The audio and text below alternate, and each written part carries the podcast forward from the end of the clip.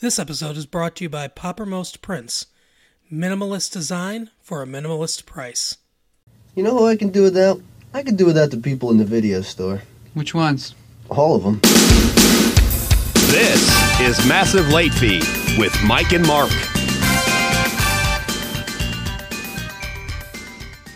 Hey everybody, welcome back to Massive Late Fee. I am Mark. With me as always is my co-host Mike. How you doing, Mike? Not too bad. How about yourself, Mark? Good. Have had a good week uh, so far.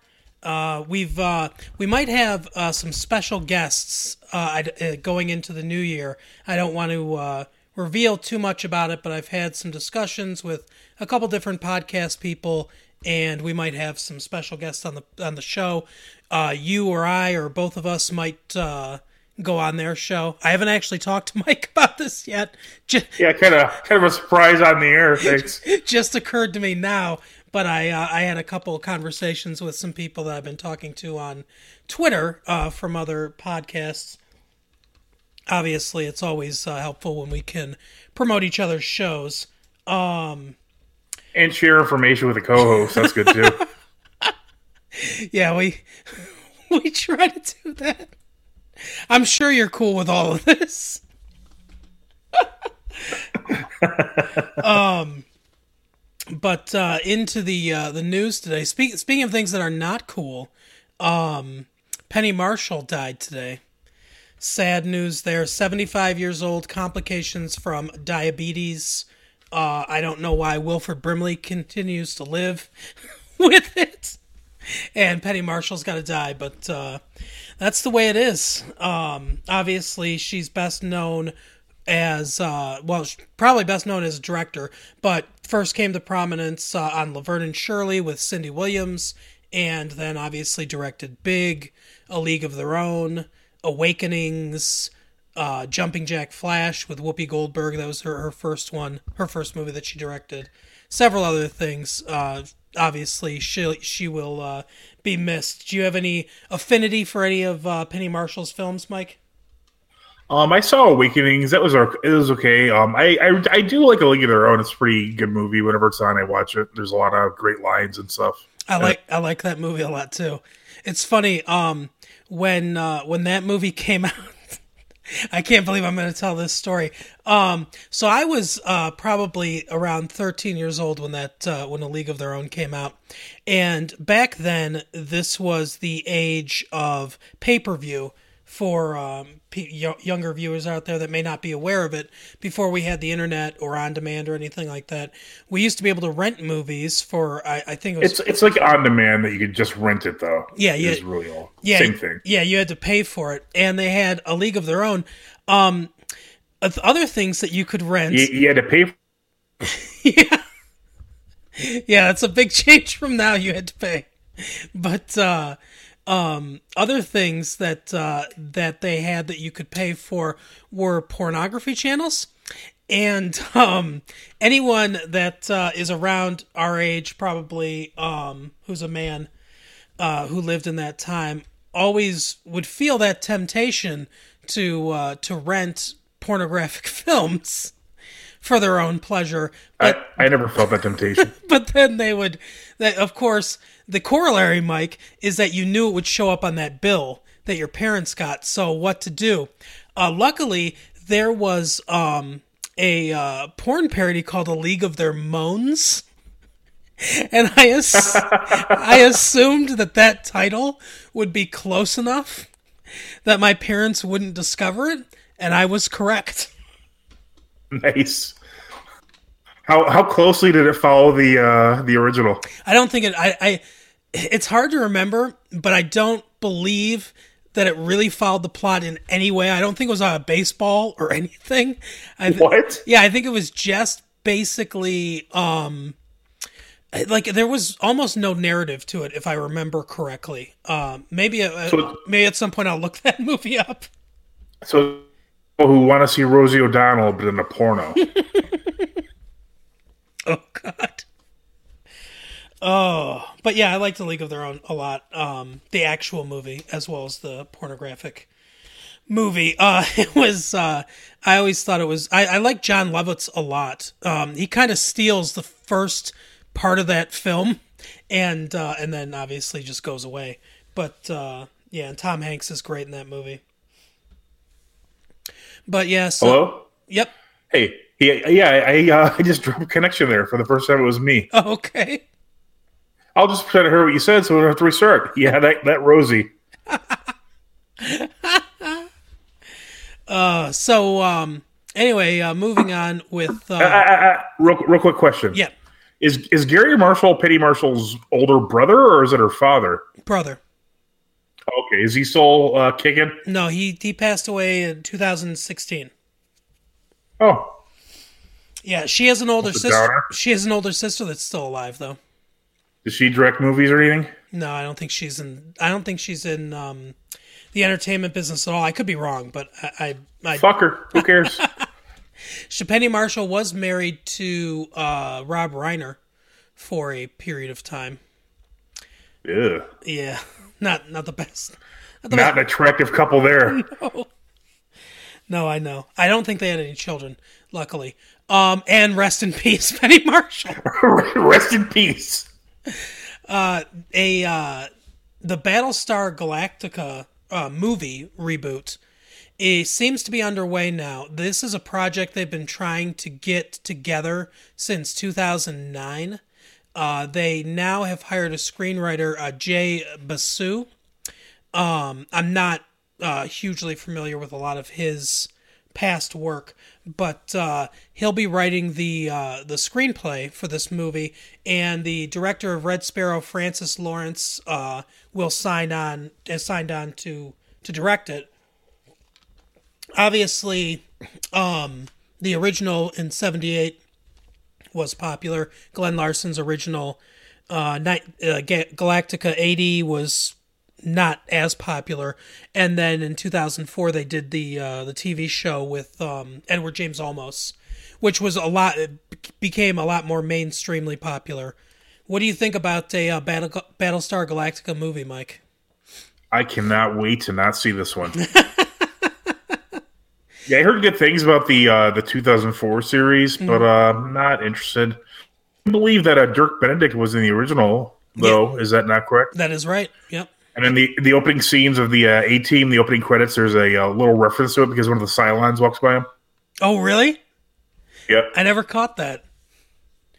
Yeah, I don't know if it's an exact replica or if it's just very similar, but it is a reference to that. I know that much. Oh, well, speaking of references, uh, I bet there will be a lot of references to the original movie, as Robert Rodriguez won't confirm it, but is not denying that he's directing a remake of Escape from New York, John Carpenter's 1981 classic, uh, as starring Kurt Russell as Snake Plissken. Apparently, they are thinking of rebooting this. Uh, they already did once in Escape from LA. It's basically the exact same film.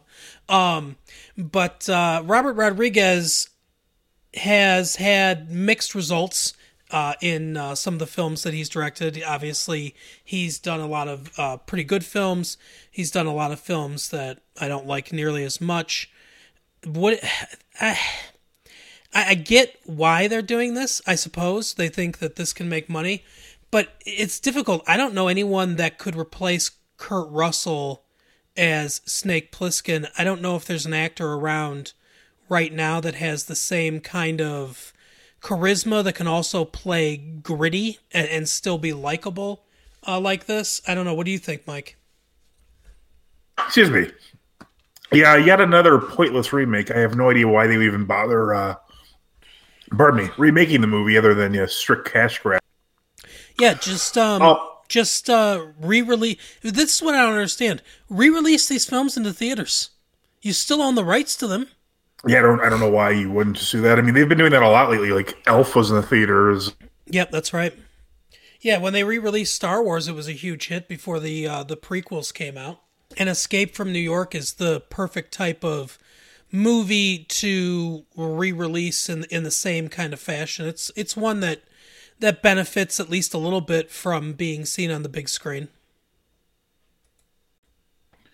I mean, I've never. I've seen parts of Escape from New York, and I saw part of Escape from LA, LA, which was really bad. I mean, yeah, there's you know they've been releasing things a lot lately. Like Schindler's List also came back not too long ago. But I mean, I mean, I guess there's going to be money in some stretch to remake it. I yeah, I don't know. It's so funny. Like they re they uh, remade Ben Hur, and that famously bombed. I think a lot of these are starting to bomb now.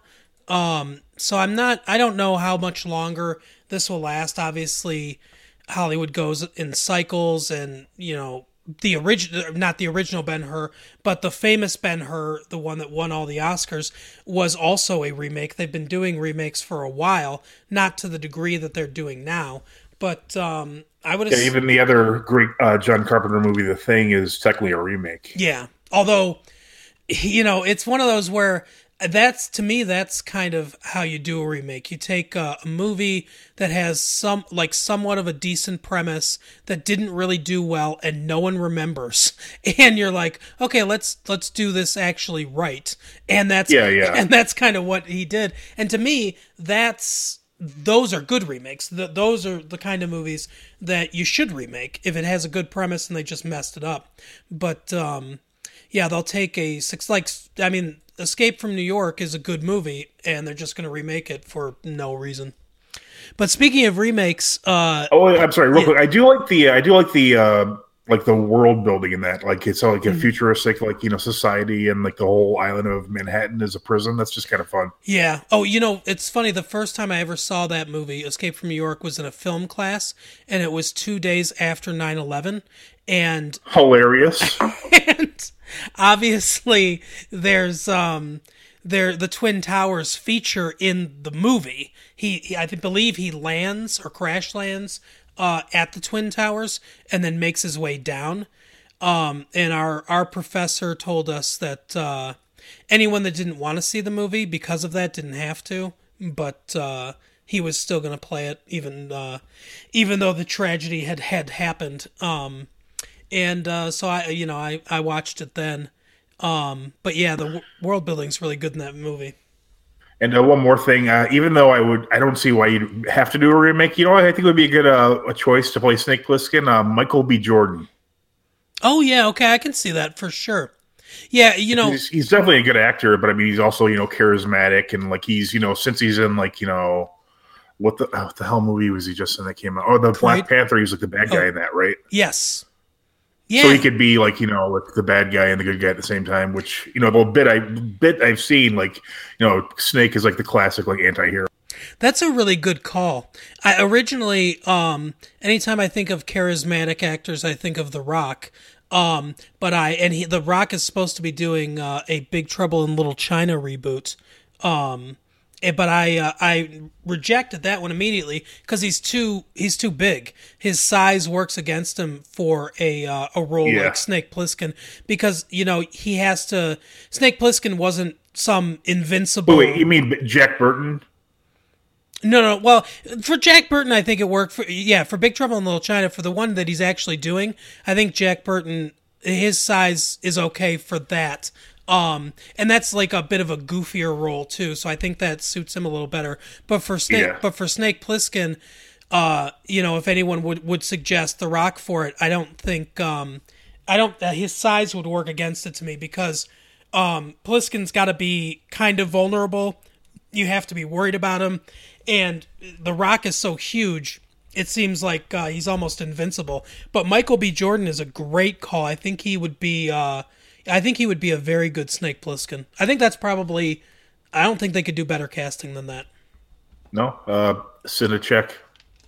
But speaking of uh, reboots and remakes, I assume that Netflix is going to have to delve into a lot of those because, according to the news sor- source that I'm seeing, Netflix wants to release 90 movies a year with budgets of up to $200 million to their Ori- streaming service. original movies. Yes. How many? Do you know how many they? Re- I don't mean to put you on the spot. Do you know how many they released this year? No, I can look that up real quick. That they've been releasing um, a lot, but uh, yeah, they they do do. I mean, I know they don't really show anyone their internal numbers, but I mean, they're they're definitely you know cranking out a lot of material. It's not a lot of it's good too. Yeah, they they do like every. It's Netflix is a little schizophrenic sometimes because I will see um I will see a couple you know a bunch of movies I'm like oh these are really good and then there will be something like uh, Bright with the, which they hyped a lot that Yeah, I'm that, like that looked really bad. I Yeah. mean, the whole idea of that is not appealing to me, but yeah, it didn't look good. it was not good the the elves are the 1% do you understand Mike I I don't want to know what that percentage means to you. I know you're a big uh, percent guy. I was talking numbers and you know what actually happened. I mean, can you prove it? but uh but yeah they uh uh that movie was terrible so uh you know they um they released i can't find let's see i can't i i found something that says the 100 best movies on netflix oh this is from december that just that just means that uh Yeah, total or whatever. yeah let's see Yeah, I- mean, it'd be hard because I mean, if you think, I mean, if they're talking, are they talking about ninety movies or ninety original things? Because they put out a lot of comedy specials too, and if that counts as one, they're not as difficult to do as a movie. No, they're talking about 90 original films, which is, Wow. a- I mean, that's a lot of films for any studio to make, even some of the, the major studios. And I think the big difference here is they've been buying a lot of scripts um, and kind of producing a lot of, uh, even, or, or even, you know, buying finished films from independent creators that are smaller independent movies. Uh, and there are some really good ones on there too from smaller independent creators. But uh, a lot of these seem like they really want to get into big blockbustery type movies, type movies, type the types of movies that you would see in theaters, like you know, like Marvel movies or Rampage or you know, like big films like that. Um, and it seems like they want to move into that uh, strata of filmmaking. I don't. I don't get it. I don't I don't understand how they make money. I mean, I know it's uh like Or there's like an Amazon type model where they just hope to expand, you know, so much that you know they'll just eventually go over the tipping point. I guess. I mean that that's probably yeah, that's probably what they're what they're planning on doing. I mean, it's $10 a month. And you know, even with uh I don't know, 10 million people, I guess that's that's like a 100 million, but still that's only like a 100 million dollars a year. Um and I say only, but they're talking about making movies that are going to cost 200 million dollars a year and making more than one of them. I just I don't know, but I know that they're talking about going to uh, advertising on their their site too. I, I don't think it'll be too long before we see that. Hey, I guess something's going to blow your mind here, though. Hmm. You know, you said you think there's how how many Netflix subscribers do you think there are? Just guess. Uh, I probably let's see, 70, 80 million. 117 million. Jesus. Yeah, Wow. that's uh. And I mean, you can get more premium packages, but I'm surprised they're still doing so well because there's so many competing services. Like, uh, I know Disney's starting one, and I think Yeah. Fox is doing one as well. Yep. I think Hulu. I mean, Hulu's been around for a while. I think that might be NBC owns it or something like that. Uh, Hulu's owned by a few different corporations. Um, I know that uh, that Fox was one of them. Um, and Yeah, they used to play a lot of Fox, like older, like FX shows, like The Shield, which is really great. Yeah, and um, yeah, there were a few different uh, corporations that own them. I know Disney owns a uh, certain percentage of it now. Th- like they, Disney will own thirty percent of it because they got that from Fox, I believe. NBC owns uh, part of it, and uh, the Turner Broadcasting System owns part of it as well. Um, but you know, I think people look at Hulu more for television. I would say, and movie wise, especially original movies, I think they look more Yeah. to Amazon and uh, and Netflix. I think Amazon's probably going to be their biggest competition, and possibly uh, the the Disney one as well. Yeah, Disney for sure too. Yeah, Disney Plus, which well, I think was going to come out late next year.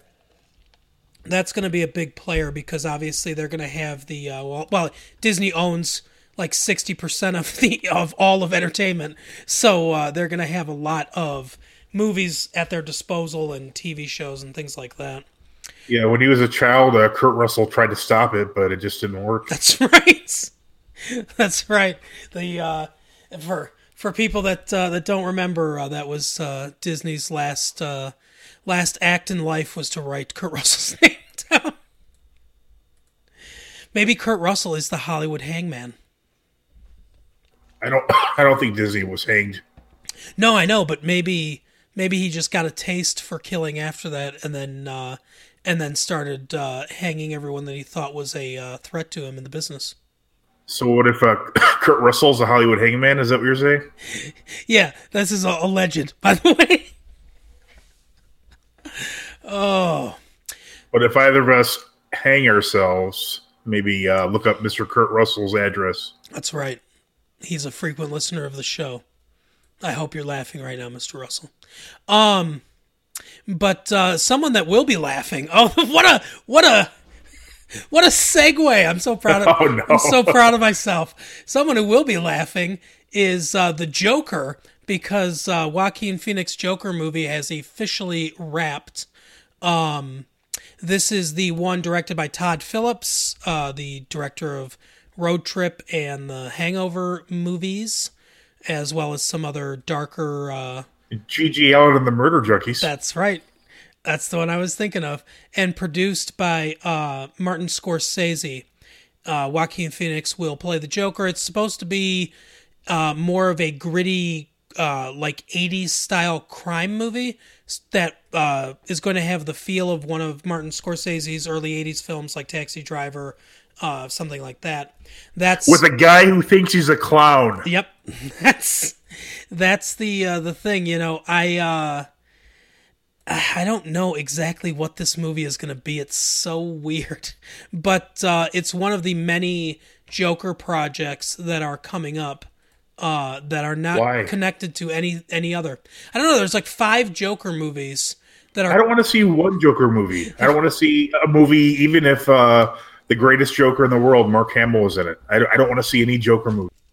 I um you know, it's supposed to be an origin story, I guess, and you know, one of the things that people like about the Joker is that his origin is ambiguous and every time you hear a Joker origin story, like Under the Red Hood or something like that, um it's one of those things where it's like, well, it might have happened this way, but it might be completely he might have been a uh, a mob guy named James or uh, named Napier that uh, killed his mob boss and uh, became the mob guy. But I mean, it's it's it's no A League of Ramones. greatest porno ever, probably. I don't remember. I'm sure I thought so when I was 13. Um, but uh, oh, this this uh, links in too with uh, sex and pornography. Remember last time we were talking? I I can't remember if it was on the podcast or if it was on the audio commentary we did. I think it was on the podcast where um, I told you about that uh, that instructional videotape that Jason and Justine Bateman ma- made called uh, "How Can I Tell If I'm Really in Love." The one with Ted Danson. yeah, yeah, yeah. yeah. I uh, I watched it on YouTube, and um, it's oh my god, it's so weird. It's almost meta. You have you have to watch it at some point. Basically, uh, it stars this guy named Sol Gordon, who was a, a professor and a psychologist who thought that uh, kids shouldn't have sex. Basically, that you, that people weren't mature enough uh, emotionally or mentally to handle intercourse until they were 18 years or older, and it was meant as a basically an abstinence thing um, to go to high schools. And I guess Justine Bateman was a fan of his or whatever, and she had a hand in producing it, and she got um, she got her brother to do it.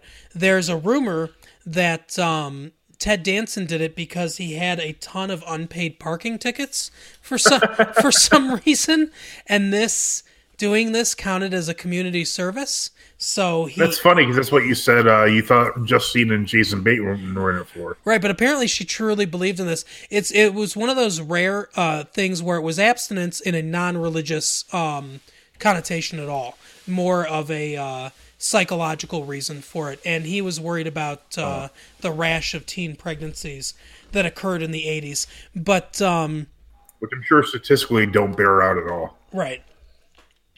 But um it's so it's so weird. They go to this high school. They call it University High School. I don't think it actually exists. Um, but they get There's a uh, high school by me called College High School or something like that. Collegiate High School. oh weird. But uh, It's like a charter school. but they get uh, they get all these kids together and they talk to them about you know this stuff and and basically Justine Bateman's giving them uh, things to say to put off sex from their boyfriend and and uh, Ted Danson is reading from a little black book of things to say to get women to sleep with you and uh, and Was it a prop? I no I think it was his actual book but um, Number one, I'm Ted Danson. Yeah, that that usually would that probably would have worked in 1986. I'm guessing. Number two, have you heard of a show called Cheers? right. Number three, do you like money? But Do you find Woody Harrelson annoying? but um, uh, I guess it was like as a warning, like he's reading it out as a you know, so women would know what to look out for, what the lines were, and everything. It's but the, there's so many bizarre things in it. There's bizarre musical breaks. Um, there's a uh, like every time they're talking to one of the students, there are different like drawings that are that they've done um like these weird black and white sketches of people's faces and stuff like that and they'll just slowly start moving from off screen to on screen to get close to the face of the person who's talking and it's such a weird like effect. It looks like it was done in uh in effects toaster or whatever. It was just so weird. Um and uh, one of the weirdest things that I found is, uh, and this is all alleged, I have no knowledge of any of this other than what I read, but uh, this guy, Sol Gordon, uh, died in 2000. And there's a memorial to him on the internet. And there's a lot of people that are right, right, um, really like positive, good, like, oh, he was so nice and helpful and everything. And then there are several stories from several different uh, men who were young teenage, like, well, not young teenagers, but 17, 18 years old at the time, uh, who claim that this guy basically sexually assaulted them. Um, so it's all kind of really bizarre. Like the whole This is our Christmas podcast, by the way, everybody. the whole the whole the whole video and the whole um the whole story behind everything is super bizarre. okay, that's pretty weird. But uh, I guess that's a, as good enough uh, place as any to transition into what we're watching since I watched that. Mike, what have you uh, been watching? what have you been watching this week? I've Been watching a lot of the, the uh, show Justified. Mm-hmm. Big fan of Justified. Yeah, you told me about Or that last things- week. One of the things I like to do when I'm uh, watching Justified is I uh, call Timothy Olyphant uh, Justified, like that's his character name. Right. So when I'm watching it, I can just randomly shout out like, "Ooh, Justified just punched that guy in the face." Yeah, it's It uh, makes me laugh. I don't know if anyone else would find it even remotely amusing. I find it amusing. Yeah, I mean the the actor the actor's name is justified. His character's name is justified. The show's justified. It all it's synergy. It all works together. Yeah, Uh, I watched that um, that Adam Sandler comedy special that I think you talked about a couple weeks ago. Oh yeah, yeah. Yeah. Um, what'd you think of that? I thought it was really bad. Yeah, they're um it was so weird. Like the the setup like he would tell like two or three painful one-liners or really short uh jokes and then immediately go into a song. It reminded me of a much much worse version of what Bo Burnham does in his stand-up. Yeah, I, I don't know. I've never seen a Bo Burnham stand up. I've only seen him on the Green Room. If you've ever watched that show, Uh, there's like a, I, used- Yes. I watch those on YouTube sometimes. with uh and there's like where he- Paul, Paul Provenza, is that who hosts it? Yeah, Paul Provenza. That's right. And Garry Shandling and Judd Apatow and Ray Romano are on there with him. I think. Yep. In that episode, Yep.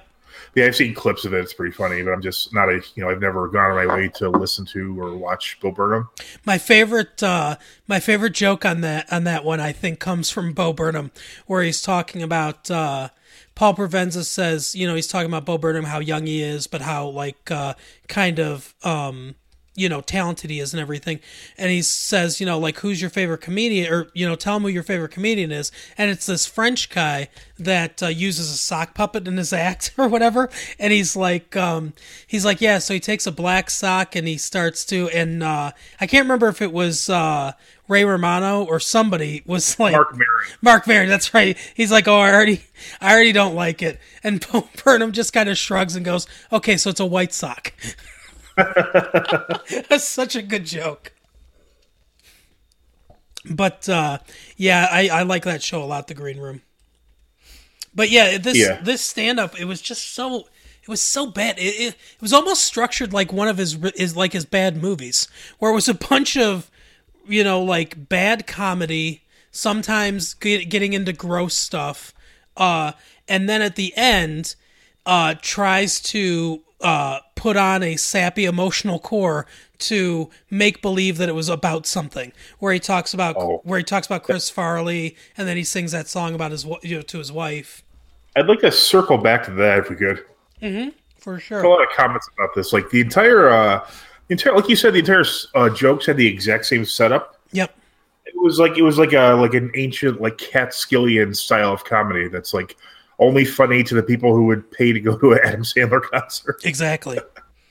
I mean, don't get me wrong, I'm a big fan of Adam Sandler. I just think he really gave up like in the mid '90s. Uh, you know, he was like making a lot of money off of movies, so he just had no need to develop or even practice as a stand-up act anymore. Yeah, or even you know the writing of a lot of his movies, which is which are uh, are pretty bad. He, but I You son of a bitch! but I will say this: he seems like a super nice guy. Um, you know, T- I- uh, Tom Wilson, that's his name, the uh, guy that played Biff in Back to the Future. He does this song called the Questions Song, and he talks about how um, you know all these people ask him questions about Back to the Future and stuff like that. And it's a pretty funny song that he uh, that he sings about all these you know different questions. And Yeah, I think I know where you're gonna go with this. and and they they always say um you know like at the end of each one of the songs like one of the questions is who's the nicest celebrity you know and he always says Adam Sandler and then the thing that's funny to me is who's the uh who's the meanest or who's like the the worst or whatever and he says Gary Busey every single time so apparently That's Gar- so apparently Gary Busey's an asshole I don't know maybe it's not his fault because that I couldn't see that. that motorcycle that motorcycle accident really messed up his brain. Yeah, when did that happen? Do you know? I think it was uh, the late seventies or early eighties, I believe. Oh, that's funny because the first movie I've ever seen him in was uh, Under Siege. Oh yeah, Yeah, like he's like nutty in that. I just assumed that's how he was. I didn't know he was different at some point until re- like you know very recently, a few years ago, I found out that he wasn't like a accident. oh yeah. Let's see, eighty-eight. That's when it happened. Oh, that was right before Point Break. Then I think Point Break's eighty nine. Yeah, Oh, that's weird. I wonder if that was filmed before or after or in the middle of. right. Yeah, Wouldn't it be crazy? Like two completely different performances in one movie. because I mean, he was, and he was a really good act. Like he was, he was very good in the Buddy Holly story. He was a really good actor. Um, and then he just kind of Wouldn't that be insane though if they just uh, just kept that footage? Like uh, the the very first part of the movie, he's like you know doing a great job. then there's a lot of scenes without Gary Busey, right. And and then, then hey, look who's back, Gary Busey. Uh, you're not supposed to be yelling there, Mister Busey. Oh God. But uh but yeah, so Adam Sandler seems like a super nice guy to me.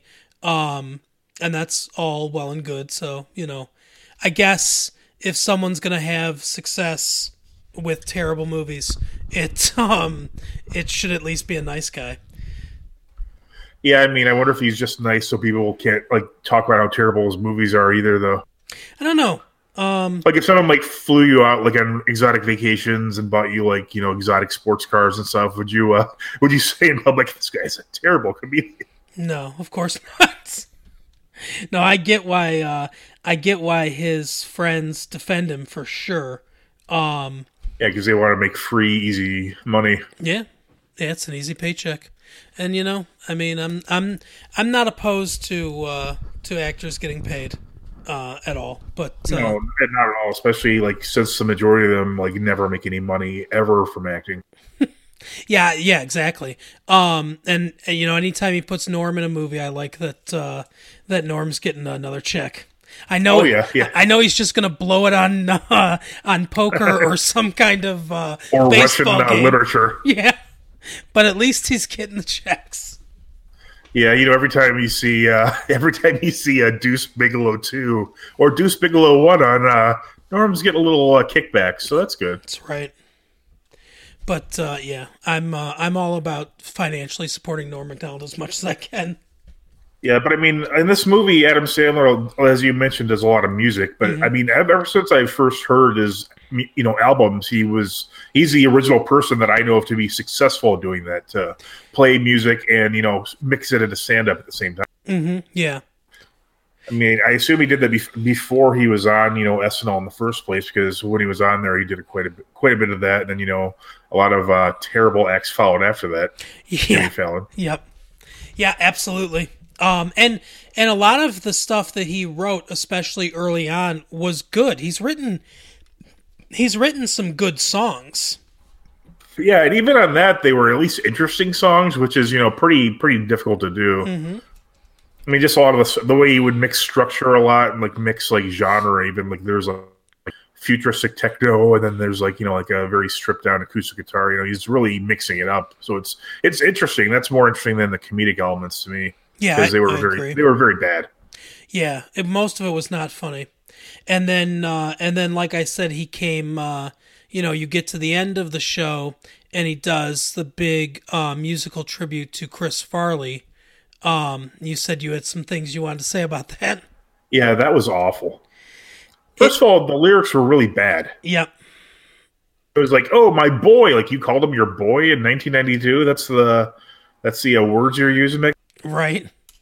And then the worst part of all, and this is just ridiculous. There's like a two minute guitar solo in the middle of that song. Yeah.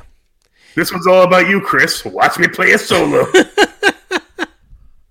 Yeah, very uh very um Eddie Van Halen there.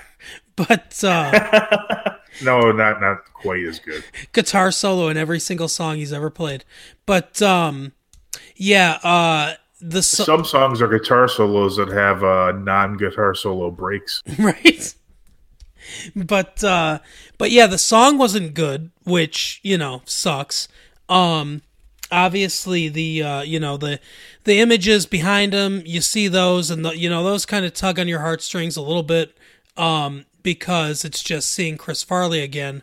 But um yeah, it was just ugh, it was and it's like it just it felt so like cheap and manipulative to me. And I know they were friends. I know they really Yeah, yeah. I know they really were friends, and I'm sure that he genuinely misses him.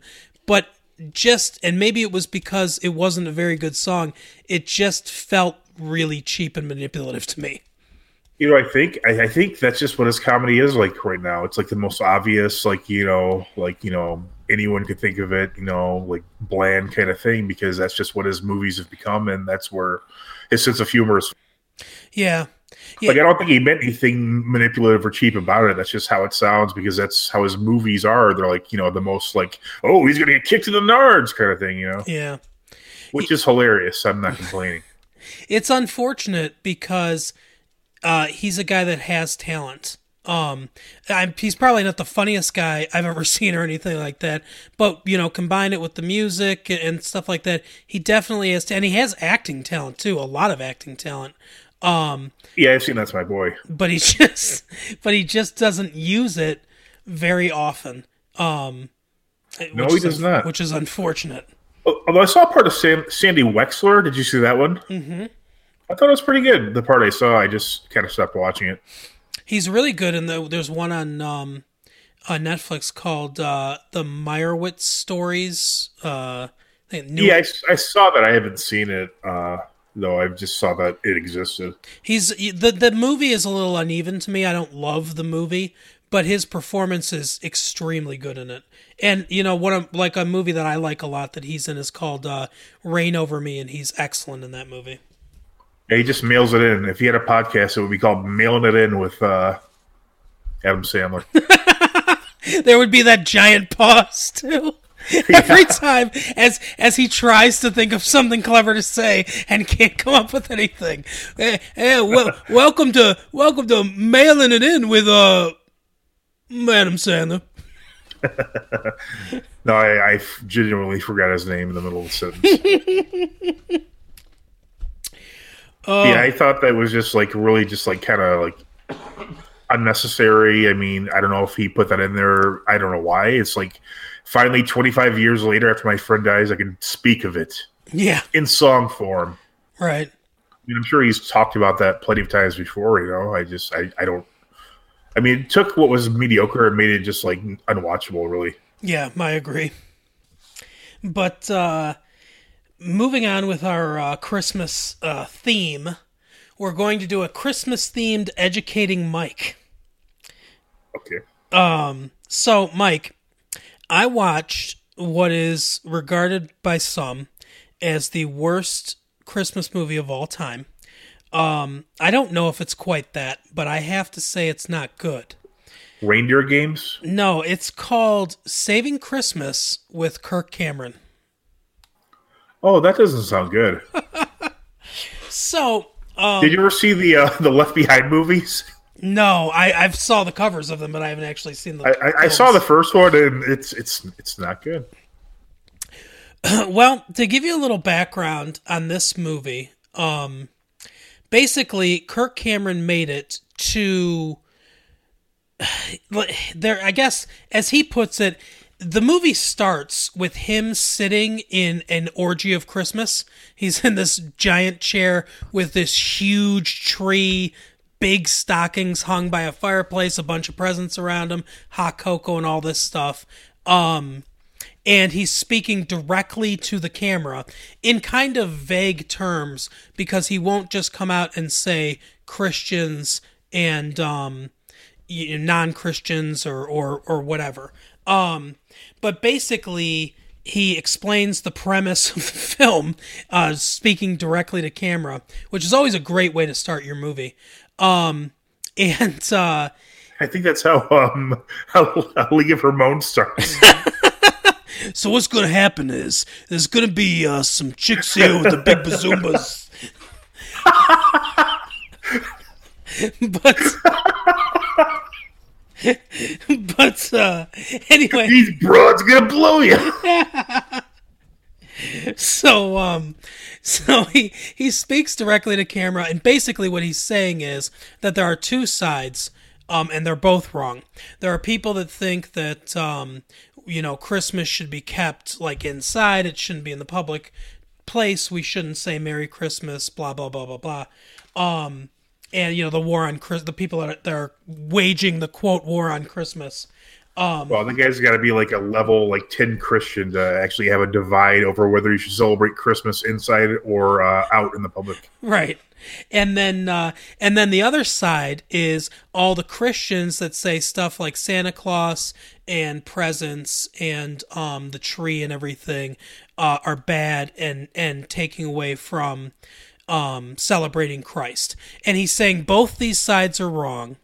And he's going to give you the, the real path of why commercialism and uh, giving gifts and, and buying stuff are all good and Christian things to do um, all the time. So then we go into some weird, like, uh, it's Santa Claus. It's uh, the original Saint Nicholas, I guess. But it's this like weird medieval, almost like uh, Lord of the Rings looking time, uh, with this guy walking through the snow. Really long takes of him walking through the snow.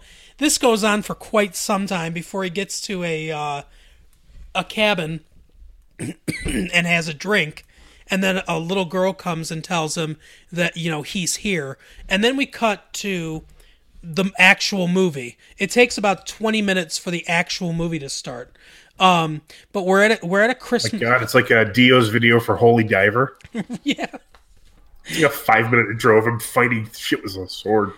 but we're at a uh, we're at a Christmas party. Uh, Kirk Cameron's there. I- It's his sister's Christmas party, and um, her husband, whose name is Christian, because subtlety is for uh, you know liberals, I guess. Hollywood Democrats. is um is uh, not happy with the Christmas celebration because he's one of these Christian people that thinks that it's all you know like Santa Claus is bad and all this stuff.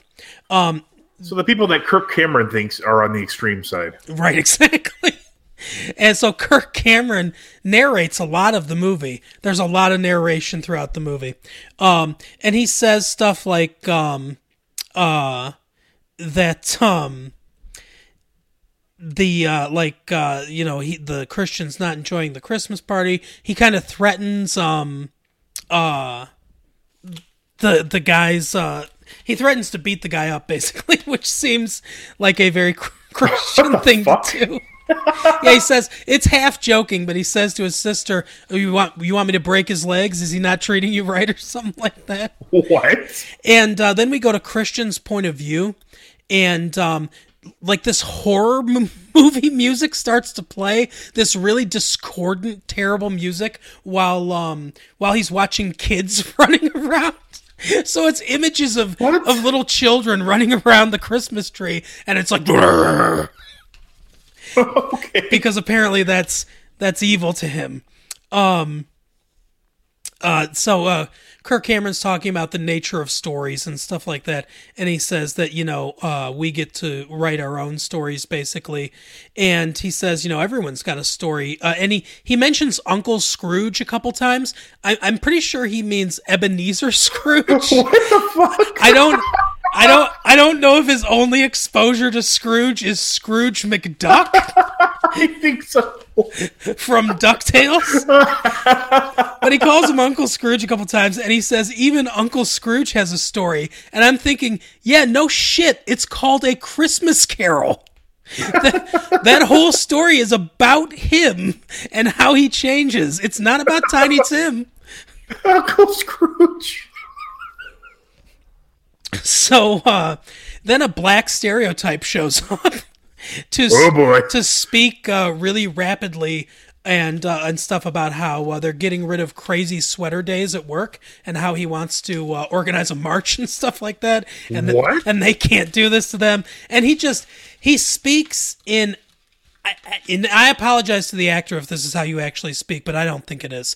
He speaks in what I would consider a um a very stereotypical black accent, and in a very like rapid way. Like just imagine any um especially like in the 80s in any movie where it's like oh it's the black guy and he's funny comic relief that's how he talks it's ve- Oh, no. it's very stereotypical um so christian leaves because he can't stand this party anymore and he goes out to his car We know why he left. yeah why is that Oh, I don't know. A certain guest he wasn't finding too friendly. he was so Christian that he couldn't be at a party with a person of another race. That's right. But um so uh um he goes out to his car in the driveway to just kind of sit and think and Kirk Cameron goes to him and then um the the bulk of the movie is he and Kirk Cameron having a conversation and then we cut to something else. And it's basically the whole movie is basically a sermon.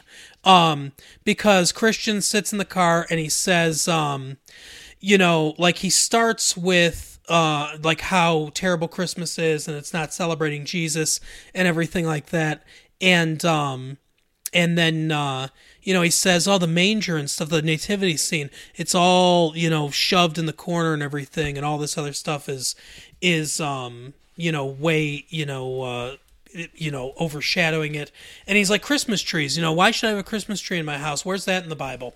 And so kirk cameron's like oh it's in genesis. And then he goes on to explain about the tree of knowledge and the tree of life and he goes into this whole thing kind of and it's it's not a convincing argument in any way but he he is really going a long way to try to link christmas trees with the bible and he does that with he does that with pretty much ev- everything. But he talks about uh, Christmas trees first, and you know he when he finishes, um, Christian's like, "Oh my god, I never saw it that way," and he's like, "It's okay, I didn't see it that way either. You know that's why I'm telling you." And um, and there's the acting is terrible. There's a lot of like long pauses, um, a lot of really terrible dialogue, uh, and at, at one point we cut back into the house and there's uh, the black guy has found the one other black guy at the party and they're sitting on the they're sitting on the couch. This is one of the weirdest parts of the movie. And um the one black guy's like uh we can't let them see us talk. Lift your mug up to your mouth so they don't know we're talking which is What? which is weird. Uh so he lifts his mug up to his mouth and then he starts spouting all this conspir- conspiracy theory bullshit. But it all but it all has to do with Christmas stuff. And it's like uh, we, we can't say Merry Christmas at work anymore. We got to say Happy Holidays. And they're all speaking. They're both speaking really quickly, and they're um they're talking about uh, all these different conspiracies. Like, oh, that can't be a coincidence, and stuff like that. It's it's so weird and out of place. There are so many weird tonal shifts in this movie. And yeah. and I, then, I have a theory that I'm working on for this movie that I'll tell you at the end. and then we cut back to uh, Kirk Cameron and Christian in the car. And he's like, you know, Santa Claus isn't in the Bible and everything. And as soon as he says this, I'm thinking, St. Nicholas, like, what? I mean, obviously, St. Nicholas isn't in the Bible because he came after the Bible. But, um, like, what, what, who doesn't know that St. Nicholas is a, is a guy, was a real person? You know, like, or at least allegedly a real person. I think I can guess who doesn't know that. but uh but anyway so so he's like oh he's not in the bible he's not in the bible. So he's like oh you know saint nicholas was a guy. So then he goes through the whole story of saint nicholas and how he was uh um a baron and how uh he got a bunch of money when his parents died. And he was famously nice to orphans and the poor and stuff like that. And um on the celebration of jesus' birthday he would go and and deliver kit, uh, gifts to needy children and, and things like that. And he was kind of celebrated for that. And uh, they go into the further um, stories about him, uh, like uh, the role he played at the uh, Council of Nicaea um, and everything when uh, the Bible was being discussed and they were deciding whether or not uh, Christians would believe that Jesus was actually the Son of God or just a guy, and, and all this stuff was kind of decided upon. And he was a big proponent of Jesus being deified basically. Um so it, kirk cameron uses that to basically say hey this guy was um yeah, this guy was like a badass you know and stuff. And they they uh, and he actually says that you know he's like he's like he was a bad dude you know and stuff. And and and they play they play this like hyped up um uh, action movie music, and there's a bunch of like slow motion of uh, Saint Nicholas and everything. There's so much slow motion; it looks like it was directed by Zack Snyder. but um, They only had 60 minutes worth of footage, but they needed 90 minutes worth of film. but he um basically he talks about how he like uh he argued against this one um bishop who didn't want Jesus to be deified and that he rapped him on the cheek or something like that. Um and uh yeah, so then uh after that um he uh he's like, "Oh my god, you know, like I didn't I didn't I didn't understand any of this before." So he finally gets that all the stuff is uh, that they that we use to celebrate Christmas really is Christian. So he bursts back into the house and uh, slides across the floor. For some reason, he like runs in, dives, and slides across the floor like right like right in front of the Christmas tree. Um, Kirk Cameron's voiceover is basically like, look at the presents and look how they look like a cityscape. Uh, that's uh, the city of the the reformed city of Jerusalem, the true Holy Land for all Christians. It's a, like he goes into this big, you know, thing about that, um, and then um, and then it ends in a hip hop dance number.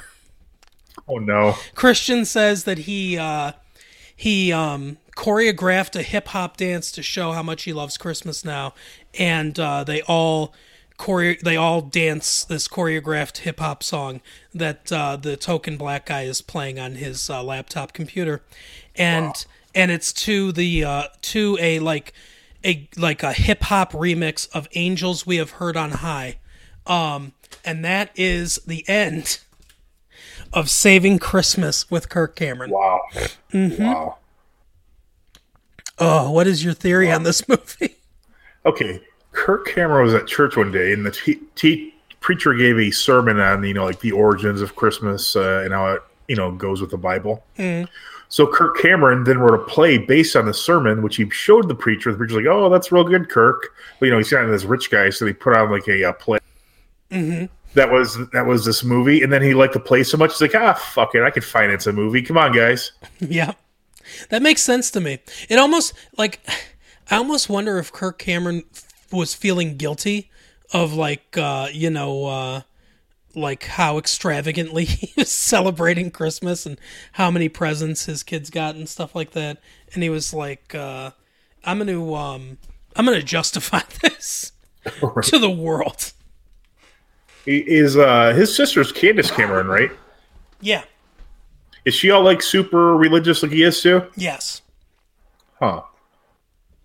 She's uh she's not in it though. The I don't know. I, I'm pretty sure that the the person that's playing his sister in the movie's not his actual sister. Yeah. That's I don't know, that's that's a that's an odd tale, Kirk Cameron. Yeah, it's a really really bad movie. Like I said, I don't know if it's the worst movie Yeah, I've that ever Left seen. Behind but- wasn't very good. Oh God! But I'll tell you something that is good, Mike, Oh. and that is our sponsor this week. There we go. We are sponsored by Poppermost Prints this week. Uh, as as I like to say, Poppermost Prints are uh, minimalist uh, artistic prints at a minimalist price. I know uh, you've uh, been perusing this, so have I. Um, the, like it looks like they're all their their prints are twelve dollars, which is That, that's for the basic size, but you could get really big ones, you know, but obviously you have to pay more. Right. Um, and they've got, you know, especially for Christmas, and these make a great Christmas gift. They've got uh, a bunch of different Christmas selections. Um, uh, they've got a few different Christmas story ones with the the rabbit costume and um, and uh, Ralphie's glasses. They've got It's a Wonderful Life, Christmas Vacation. They've got a few different ones of that. Miracle on Thirty Fourth Street, Elf. Um, and and you know for the non non Christmas season, they also have um, you know just great. I I like well the one I like a lot is the um, is the uh, well my wife loves the Pulp Fiction one, but I like the uh, Ferris Bueller's Day Off one a lot.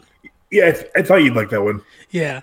That uh, and they're they you, you have to check out poppermostprints.com and and take a look at some of these uh some of these designs. They're they're very They ha- they have uh, TV shows and music too. Yep. Yeah, they have different like there's a Michael Jackson one I think. Um there's a different t- a few different TV show ones. There There's two separate Golden Girls ones, which I am a big fan of. Yeah, I, I think I'm actually gonna buy one of those. Um, the Golden Girl ones. Uh, I'm getting a. Uh, I'm getting the Ferris Bueller's Day Off one. Um, already, but uh, but yeah, they uh, and and anything that you don't see in the store, if you have um, if you have an idea for something that uh, that you want, you know you can uh, email them and they will uh, you know they'll work with you. And if it's something they can do they will uh, they will create it for you. And they they do most most anything you can think of that they'd be able to do. The seinfeld one is also uh, one i like a lot too. Yeah, I'm not a fan of that show. But yeah, they have Stranger Things. You know, they have Mr. Bean, um, House. But uh, yeah, they and I love the the minimalist style of the prints. Like I said, go to uh, poppermostprints.com, take a look at their website. Tell uh, tell them we sent you. Uh, order one for someone for Christmas. Uh, especially, you know, the Christmas ones are big at this time of year. Uh, but poppermostprints.com, you cannot you cannot beat them and uh, you know they're just great uh, decorations for the wall. If you're a movie lover, you will absolutely love these prints. Is there a code for this, Mark, or do they just tell them that uh, we sent them? We no, sent them, no, right? we don't. We don't have a code. They can just uh, they can just tell tell them that uh, we sent them. That works for me. Hey, if you could get a uh, a Poppermost print, what would you rather have? Saving Christmas or League of Moans?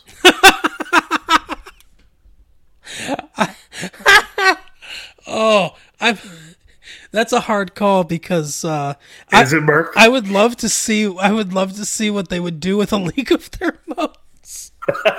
how they would how they would minimally minimalistically render that. That would be uh, that would be something else. There's another uh, great title uh, called Taco Bells, but the bells were spelled B E L L E S. Was that was that a uh, was that a uh, X rated film too? Uh, yes, it was, and kind of racist in the title. Yeah, a little bit. My uh, my sister and I used to go through the TV guide, which used to uh, come to our houses. Everybody who's younger than us out there, uh, that would tell you what was on television, um, and what time. But we used to go through that. Uh, at the uh, end of it, there was always the uh, X-rated stuff, and my sister and I would go through and laugh at all the different titles. Um, the uh trying to think of some of I remember I remember one from like it just will never leave my brain. But uh the movie Bugsy uh with um was popular at the time with Annette Bening and Warren Beatty where he played Yeah. the mobster Bugsy Siegel and uh the porn parody version of that was Jugsy. Oh, but moving from smut into wholesomeness, at least mostly. um, today, today we're talking about our favorite Christmas movies. It is the holiday season, the Christmas season. Just so you don't think there's a war on Christmas. Um, and uh, Oh, you know what? Uh, real quick, yeah, during the Saving Christmas section, I thought it'd be kind of funny if we wrote a, a screenplay called "The War on Christmas," like it was like an obvious parody of the concept of such a thing, and tried to sell it to Kirk Cameron. oh, uh, oh, that's a good idea. I bet he'd buy it. Quick cash, quick cash. That's right. But uh, so we're going to be talking about our favorite Christmas movies uh, next week. Just for uh, a little cleanup for everybody, so everyone knows. Next week we will not be live, but because our show is going to come out two days after Christmas, the twenty seventh next week. But we will have a clip show, a best of end of the year um, thing for everybody, so uh, you know you can enjoy that at your leisure. And then uh, the next week we will be back with uh, with more regularly scheduled programming. Um, the uh, I'll I'll, I'll kind of start out by saying this, Mike. Uh, I took a poll on uh, Twitter for uh, favorite Christmas movie, and I, I left it up to I, I you can make four choices. So I, I put three movies up there, and uh, then let people write in below if they had another choice that they wanted to um, to vote in. And the winner of the Chris of the poll for favorite Christmas movie was uh, National Lampoon's Christmas Vacation Oh, that's a good one. and I love. I know. I know your wife loves that movie. Um, and uh, that's that's one I like to watch uh, every uh, every Christmas season. Uh, that's that might be my favorite. I, I like that movie a lot. It's certainly um, one of the two good National Lampoon's Vacation movies. I thought European Vacation is also good because I'm assuming you're referring to the first one. yeah, Yeah, yeah, I, I do like that movie. Um, there's a lot of funny parts. Uh, Randy Quaid, who keyed us all into the uh, Hollywood Hangman and his ilk, is in that movie. He's Yep. always funny as uh, cousin Randy, and except for when he's not funny as cousin Randy. yeah, exactly. you know, it's funny because uh, this is one of those movies that when you watch it, um, when you watch it again, like as an adult, you realize there's a there's some parts of this movie that are not that funny. Like there's some parts of these this movie that I just don't remember because you remember there's a lot of good parts in the movie, and you remember all the the good parts as like highlights, but then there are some parts like, oh, this is dragging a little bit, and it's like, oh yeah, my brain just forgot about these parts because it liked the other parts so much. yeah. Uh, what were the other ones on the poll? I, I think Die Hard was one, was it not? Yeah, uh, it was uh, Christmas vacation, National Lampoon's Christmas Vacation, um, Die Hard, It's a Wonderful Life, and Other. And you know, we got some of the we got You know, I've never, I've never even seen Other. No, I, I've actually never seen It's a Wonderful Life, just parts of it. I like that movie a lot, actually. Um, I, I don't know that that's 100% a Christmas movie either, though. Because that's another one of those movies that if you take Christmas out of that, it's still pretty much the same movie. Um, you know, the uh, the guy at the bank steals the money. He uh, he doesn't have it. He feels depressed. He wants to kill himself. He says, um, you know, things would have been better off without me. The angel comes and shows him the, how the world would be without him, and then he goes back. It just it takes place over Christmas, but you know, it didn't doesn't necessarily have to be a Christmas movie. But um, I like that movie a lot. Like I said, I've never seen it, but is this a ripoff of uh, a Christmas Carol Um, with Uncle Scrooge? it's uh, I no, I, I don't think so. It it's similarly themed, but I wouldn't say it's exactly a ripoff. It's it's, It's not like Three Angels or anything like that. No, it's one one angel uh, named Clarence takes him through. Basically, he he wants to kill himself. He jumps into this uh, river, um, and he gets saved by this angel. Pulls him out of the river, or otherwise he would have you know drowned. Um, and uh, the angel says, um, you know, I've got to uh, like turn your life around. That's my mission, so that I can finally get my wings. Um, and you know he doesn't believe him and everything. And he says you know before you jumped you said you wish you had never been born or the world would have been better off if you hadn't been born. So i'm going to show you that. So he so he takes him around uh you know like and it's it doesn't it doesn't go to the past present or future or, or anything. It takes place all in the present. Um but it uh it shows him how how things have changed and like how the world is worse because he wasn't there. And um and then event, eventually at the end of the movie spoilers for a 60 year old film. Um he says you know i want to live again and and and everything and uh the angel gets his wings. And all the people that he helped in the town throughout the years end up giving him the money that this banker stole from him so that uh, he doesn't end up going to jail. But uh, yeah so it's it's there there are similar themes but it's um it's definitely different but that's one that's one that I like a lot. Um, Die Hard got a lot of votes too. Um, some of the interesting ones that we had uh, that people voted on, uh, like Scrooge. That's a movie I like a lot. Um, I don't I'm not a big fan. uh, yeah, there there are a lot of people that don't like this movie, and I get it. Um, but uh, I, this is one of those I think like kind of classic '80s Bill Murray movies. Um, I think Bobcat Goldthwait's pretty good in it too, actually. Um, but this is one that's you know, and this is one of those ones that it might be nostalgia glasses because I saw this movie when I was young, so I don't know if I can accurately assess its goodness or badness. But um, but I have a soft spot in my heart for for this movie, and I have seen it somewhat recently. Um, Yeah, I'm not a big fan of uh, Bill Murray in general. Really, Yeah, I, I always people always think that's a weird thing, but I can't think of a movie that I feel is improved by him being in it instead of any random person. what about Ghostbusters? Yeah, you could get any any other person. You could have had um, what's his name, um, Egon, the guy who played Egon, play that role, and it would be no different. I don't know about that. What about Ted McGinley? I don't know. Well, yeah, okay. If you put, but see, that's that's cheating. That's like the so because if you put Ted McGinley in any movie, it's going to be better. and there won't be a sequel. But um, yeah, so we got Scrooge, we got Gremlins. Um, Yeah, I, the Gremlins is another movie that's definitely you know it just has like the setting of Christmas. Though again, if it weren't for Christmas, would he have gotten uh, his son a uh, Mogwai? yeah, There'd I- be no reason. yeah. That's. Uh, I mean, I guess it could have been his birthday. But Okay, I get. but well, really, with any Christmas movie, he could somehow birthday. We all know this. but um yeah that's another one that's uh, kind of you know the thing that the thing i think is weird about that there are a few things I, I like gremlins but i think there are a few weird things about that movie.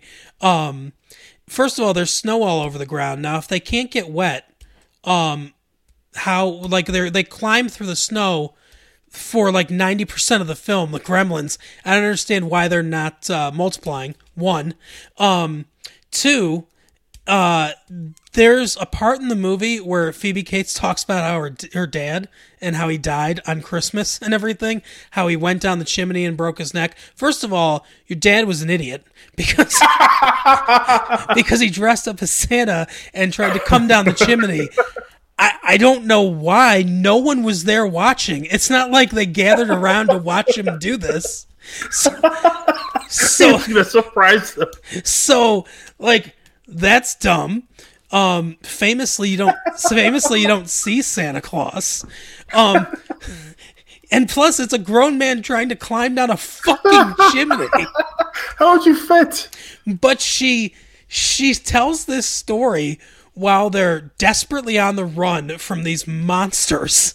Um, Zach Galligan's character is uh, is searching the entire time for like uh, some kind of weapon, a phone, some kind of light that he can use or something like that to uh, to hurt these creatures. While she's talking, he cannot seem less interested in this conversation that she's pouring her heart out to him and then uh, she kind of just ends. She kind of just ends it, and it never comes back up again. He never like he never says anything like, "Well, you know, that's okay. You know, I'm gonna like."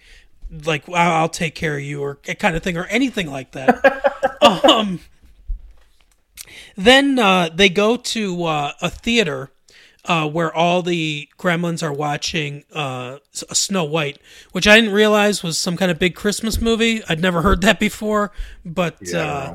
I I guess. Um, so they're all watching Snow White for some reason. And he goes, Do you know where the boiler room is? And she's like, Oh yeah, it's right here. And she lifts up this um this trap door uh in the floor and shows him where the boiler room is. Now she worked at the bar uh and the bank in this uh in this film. She did not work at the movie theater. Or I mean if she did, I guess she just ran the whole fucking town. Um but but even so, how the hell does she know where that boiler room is? That makes no sense at all. And it's not like it was right there, readily apparent. It was in a trap door in the floor that you had to search to find, but she knew right where that was. Makes no sense to me at all. Um but it's still a it's still a good movie. Oh, and the the thing the biggest thing about that movie, the biggest problem I have with Gremlins the old man uh, that finds it, the dad, Mr. Peltzer, um, in addition to everyone else in the movie, sees this creature that no one has ever seen before, or like they've never seen before. There is no record of it existing anywhere or anything like that, and um, and it sings in like a human voice, and instead of being like, "Oh my God, what the what the hell is that?" He's just like, "Oh yeah, I've been looking for for that thing." No, you haven't. You you've been looking for you've been looking for a, a an animal species that you've never heard of existing to give to your son for Christmas. That was what you're. That's why you went to Chinatown. Makes no sense. And uh, you know, like Zach Galligan. We know why I went to Chinatown. Zach Galligan shows it to uh, to Corey Feldman, who could not care less that he's got this thing, and it's like that's not how anyone would react. He'd be like, "Oh yeah, here's my uh, new pet I got for Christmas. His name is Gizmo," and it's like, "Oh, don't name it, you know, kill it. what the fuck is it?" You know, like it's clearly something that we've never seen existing before, but everyone just accepts it. It makes no sense. No, it doesn't. Oh, but it's still a good movie somehow. Um, probably because Joe Dante directed it, and I love Joe Dante. But um, yeah, so I guess that covers a few of them. We did a commentary for Die Hard. Uh, you can go to bandcamp.com. Uh, dot com. I think it's massivelatefee.bandcamp.com or bandcamp.com slash massive late fee, whatever. Um, but I'll link it below. But you can go there and um, and listen to that. We had a lot to say about uh, Die Hard, but um, that's another one that's uh, probably not a Christmas movie because if you take the Christmas element out of the movie, it's the exact same movie. But um, definitely a good movie and one that a lot of people like to watch around Christmas. Uh, kind of like It's a Wonderful Life, which um, you know I think is is you know anyone that wants to um, watch whatever they want, uh, you know around Christmas, that's fine with me. But uh, Die Hard's definitely you can do a lot worse as far as movies that you watch around Christmas time. Yeah, I would uh, definitely agree with that. I'll just recap for anyone, uh, give you a little taste for anyone that wants to go listen to the audio commentary, uh, which you don't have to watch the movie, by the way. You can just listen to the audio commentary if you want. I, I do that sometimes on on Bandcamp too. But You should have the movie memorized anyway, so just imagine it. yeah, exactly. But um, that that is what we require of our fan base. You should have every movie that you like memorized.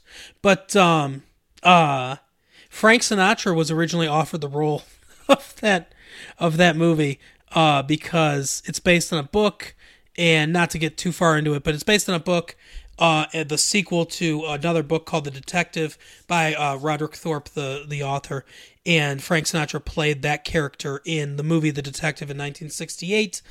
And in his contract, he had right of first refusal um, if they ever made a sequel, eh, you know, to that role because he wanted to play that role again. And he was 73 at the time that Die Hard uh, was being filmed, and he wisely and thankfully declined because it would have been a very different movie with Frank Sinatra in the lead. Yeah, that'd be a little different. But um, let's see. So, oh, oh, uh, someone mentioned um, what's that uh, movie called? Uh, Polar Express. Oh, I haven't seen that. the Tom Hanks Uncanny Valley kind of weird CGI effect movie. My kids like that one. I think it's okay. Um, but the the the effects are off-putting to me. They're too close to reality. But yeah, it's kind of disturbing but looking. yeah, but not quite there. They are deeply in the uncanny valley, and um, and yeah, it's it's not uh, it's a little unpleasant. But um, as far as the script and the structure of the movie goes, it's a good movie. Uh, what what about you? Do you you have any uh, favorites that you like uh, as far as Christmas movies go? Yeah, I can't really say as far as movies, but uh, one thing I do like to watch every Christmas is the uh, Always Sunny in Philadelphia Christmas special. It's like maybe like forty minutes or so. Mhm. It, it's it's just like a you know fun like thing to watch around that time. We mentioned Die Hard, obviously. Um, other than that, I, I mean, I like to watch the Rudolph the Red-Nosed Reindeer, like the claymation one, like once a year, and that's about enough, if not too much. Yeah, Like it's my the only one I really enjoyed a lot as a child. Like I always want to watch that one. yeah, that was probably Um, my favorite one. The weirdest one too. Yeah, yeah. My my youngest is uh, starting to get into Fro- the Frosty cartoon, but I, I never really watched Frosty before. Frosty is just terrible. Yeah, and that's another one that it's like it's kind of dark. Yeah, yeah, for sure. But it's just like it's just not good. I, I don't care for it. Yeah, like the uh and you know they they stole that hat. I mean, I'm sorry, that was that magician's hat. Like Yeah, I mean, it's, there's, I mean, clearly, it's like the Dave Coulier thing. You know, they you think he's being a jerk, but if you really look at it, they just stole a guy's hat. Yeah, he's a dick, but it's, yeah, they try to play it off like he's the bad guy, but it's like that's his hat. Oh, what's what's messed up is like uh, the guy's a terrible magician, but he accidentally has like a magical hat. He doesn't even he, he can bring uh, snowmen to life. but Yeah. He can't pull a fucking rabbit out of a hat. yeah. That's how bad of a magician he is. That he has an actual magical item and he still can't make it work. Yeah, he's so bad that he goes so far in the other way that he negates resurrection.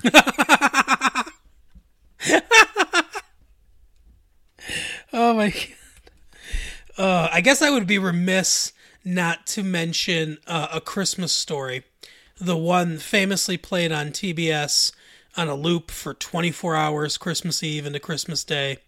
Um, that was one of those ones that my family watched a lot when I was a kid. I liked that movie a lot when I was a kid, but my dad destroyed all love I could have of that movie because he just made us watch it so many times. And it's just, it was like, you know, when a song um, is popular and it happens to be a song that you like too, like maybe you got the album, uh, you know, like a few weeks before, uh, you know, they started getting radio play or whatever. And, you know, it's a song that you really like that happens to get a lot of radio play and they just play it over and over and over again. And finally you're just like i'm done. I'm so done with this song. That's how i feel about a christmas story yeah, I could see that.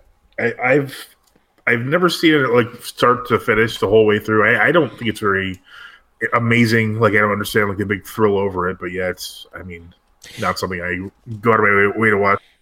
you know it's funny too they made a sequel to that movie a christmas story 2 with daniel stern playing um the old man the dad character and some asshole playing uh ralphie as a, Oh, okay. as a teenager. He's 16 at this point, and he wants a car for Christmas. Um, and it it plays a lot more like a uh, kind of coming of age story. The- I mean, I guess the first one is also somewhat of a coming coming of age story, but uh, it you know it's more like a teen kind of like classic, like almost it should take place in summer, like uh, coming of age story. Gotcha. And um, it's Does it take place during Christmas? Oh, you said car for Christmas, so yeah. Yeah. And it's really bad. It's a really terrible film. Um and it was released straight to DVD. Uh even the great Daniel Stern couldn't save it. But um another one That's going a little far. another one that's only 86 minutes long. But um yeah, he uh he wants uh, a car and everything and uh I, I mean I can't even really remember the rest of the the the, the oh, like basically um it's kind of a rehash of everything that happens in a Christmas story. Um like So it's like Cruel Intentions too, but not as good. Oh God. I remember Cruel Intentions too. Yeah, exactly. Um, like Flick uh, gets his tongue stuck again and stuff like that. I think he gets it stuck in a pneumatic tube or something like that. I don't know. What? Yeah, it's uh, it's not uh, even really worth mentioning. But um, yeah, I don't know exactly why A Christmas Story became a uh, a cult classic like it did. You know, it's it has elements, but there are a lot of it has there are a lot of movies that have similar elements that it has to it, and for some reason, it struck a chord with people. I'm not exactly sure why. It's not really um, anything that we can relate to that much because I think the story takes place in like 1937 or something. Yeah, like I don't know. It's it seems like it's in uh, you know a long. I don't know. Maybe is it in the 30s? I, I guess because it's the guy who wrote it's like childhood. Yeah, yeah, I believe it takes place shortly, like before the outbreak of World War II. Yeah, Or I mean there's cars everywhere, but I don't know. yeah, but uh, but yeah, they have no TV, just radio. Yeah, no. Well, there's a eh, no one knows or cares. But uh, yeah, um, any other Christmas movies that you uh, that you want to mention? No, I mean like I'm not a huge Chris. I'm not a huge Christmas fan either. So What's your favorite Christmas movie? Do you think? Hmm. Gun to your head, you have to pick one. I mean, I would just say Die Hard, but obviously there's debate as to whether or not that is a Christmas movie. I can accept Die Hard though. And that would be it. I mean, that's one I watch. I mean, it's the best of all the Christmas movies. Though I haven't seen Save Christmas yet. Yeah, Saving Christmas. that's right. Kirk Cameron's Saving So I can't- Christmas. I can't roll them all out, but yeah, I, I like that one the most. How about you? Would it be? um I'm sorry. Go ahead. No, go ahead. What I want to I want to know what your guess is. No, I was wondering if it was a Wonderful Life. No, I would say probably Christmas Vacation. Um, because I and that's one of those ones where I um, I don't watch it enough to get sick of it. I just kind of like uh, every once in a while. I don't watch it every Christmas, but uh, maybe like every other Christmas, and and usually not uh, any other time besides that. Um, I like It's a Wonderful Life a lot, but um, but I don't love it. I like Jimmy Stewart a lot. Um, Yeah. I remember we once played uh, flag or touch football in front of a Jimmy, Jimmy Stewart.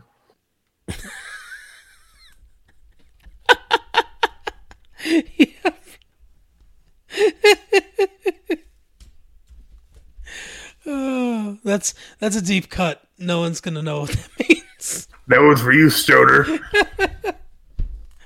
Uh, I talked to him just the other day, actually, on Facebook uh, Messenger. I wonder if uh, he listens. Yeah, I wonder if he listens to the show. I told him about it. well, so that one's for him. Um, but uh, yeah. So uh, the other one, I guess, the other one that's big around this time of year is Home Alone. Oh yeah, you know that that's another that's another good point. I, I do like Home Alone. Yeah, the Home Alone is one of those ones where um, I like the original movie. I don't like the sequels really. Um, but uh, In spite of the great Daniel Stern being in both. Yeah, exactly. Uh God's own treasure, Daniel Stern.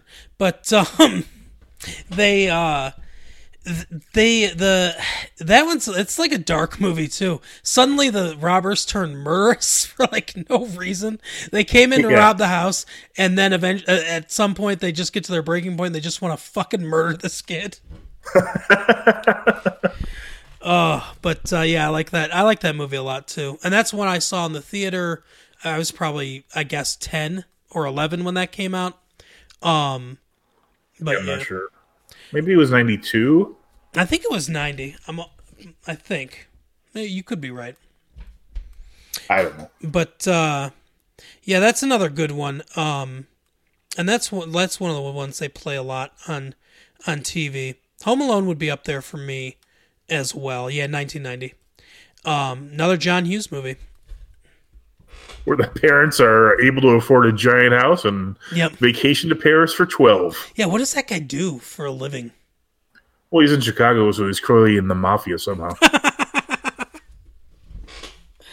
Oh, but uh, that's going to do it for us tonight. Um, I want to wish everybody out there a Merry Christmas, Happy Holidays. Uh, I wished you guys a Happy Hanukkah uh, a couple weeks ago, I think now. Um, whatever Hanukkah was. Happy Diwali? Is that, yeah, yeah, I think so. and uh, there's one more. Kwanzaa. Kwanzaa. Yeah, Happy Kwanzaa.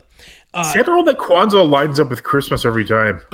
I don't know. I don't know what they do. It's a movable feast, I guess. I don't know. Yeah, I, yeah, maybe it does. I don't know. But um, yeah, we're not experts on religion or believe whatever you want to believe. We don't care. Um, but uh, you know, Merry Christmas, everybody. Have a good holiday. Uh, we will see you after the New Year. So have a good New Year. Uh, as always, if you want to contact the show, massivelatefee at gmail.com, or you can uh, use the has- hashtag late fee on Twitter. We are uh, at massive late fee on Twitter, massive late fee on Facebook. Uh, oh, our Patreon. Our Patreon is uh, patreon.massivelatefee.com. And I'll link everything below for everyone that wants to uh, check us out. If you want to support the show, go to our Patreon. You can uh, contribute as little as a dollar, whatever uh, you know you won't miss. Uh, but it really helps us out, uh, and we definitely appreciate it. Um, thank you again to uh, Jason for the for the theme song. Thank you to our sponsor, Poppermost Prince. Go to uh, Po- I'll, I'll link Poppermost Prince below as well, but go to poppermostprince.com. That's P O P P E R M O S T uh, prince.com and uh, check out their uh, their minimalist designs. They are they are great. Uh, so big thank you to our sponsor for the week, and uh, I think that's about it. Do you have anything else, Mike? Uh, no, just uh, Merry Christmas, Happy Holidays, all that good stuff. All right, have a great Christmas. We will see you in a couple weeks. Bye. Later.